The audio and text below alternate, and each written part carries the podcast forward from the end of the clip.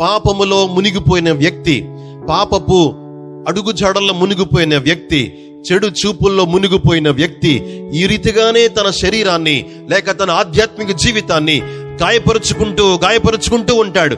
ఎవరిని గాయపరుస్తున్నాడో అర్థం కాదు. తనను తాను గాయపరుచుకుంటున్నాడో అర్థం కాదు.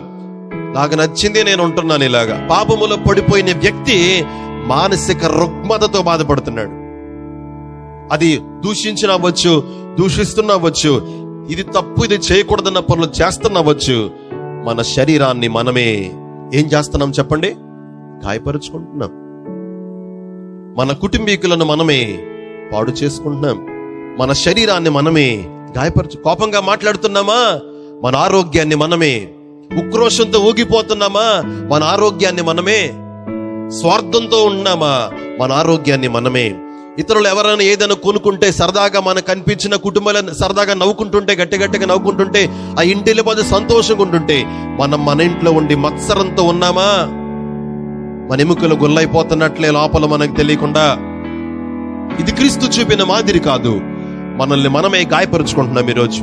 రక్తం కనబడదు బయటికి. అంటే మామూలు కోసుకుంటే కనబడుతుంది వారికి వారు చేసుకుంటున్న గాయాలకు గాయాలకు గాయాలకి మాత్రం రక్తం కనబడదు.